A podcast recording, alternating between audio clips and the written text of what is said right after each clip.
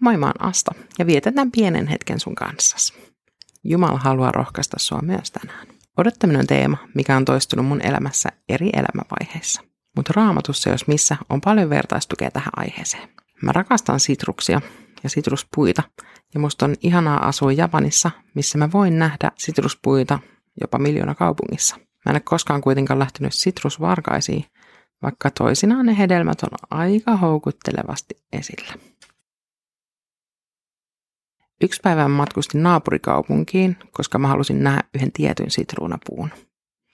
Mä en enää muistanut, mihin aikaan vuodesta se kantaa satoa, joten mennessäni mä vaan rukoilin, että siellä puussa olisi sitruunoita. Siellä oli. Ihan hirveän paljon. Mutta jo kaukaa mä näin, että ne oli kaikki ihan vihreitä, eli raakoja. Mutta heti kun mä näin ton puun, niin ihan kuin Jumala olisi kuiskannut mun sydämelle, että vielä ei ole aika. Ehkä sun elämässä on menossa ajanjakso, jolloin sä odotat jonkun tapahtuvan.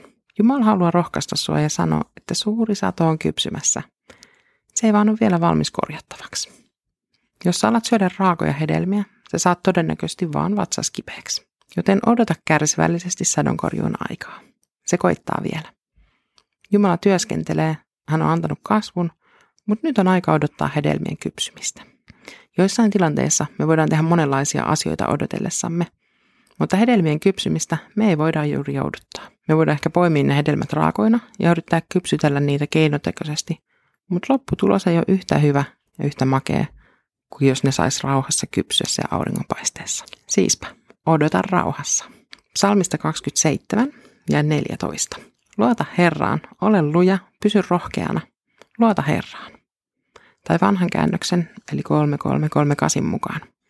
Odota Herraa, ole luja, ja vahva olkoon sinun sydämesi. Odota Herraa. Rukoillaan. Rakas Jeesus, kärsivällisyyden pyytäminen on kuin vaikeuksien kerjäämistä. Kuitenkin kärsivällisyys tekee odottamisesta lopulta helpompaa. Siispä, anna sopivasti kärsivällisyyttä ja toivoa siitä, että odottaminen kannattaa. Sä toimit. Meidän tehtävämme on just nyt vaan odottaa. Aamen. Hei, mukavaa päivää sulle. Moi moi.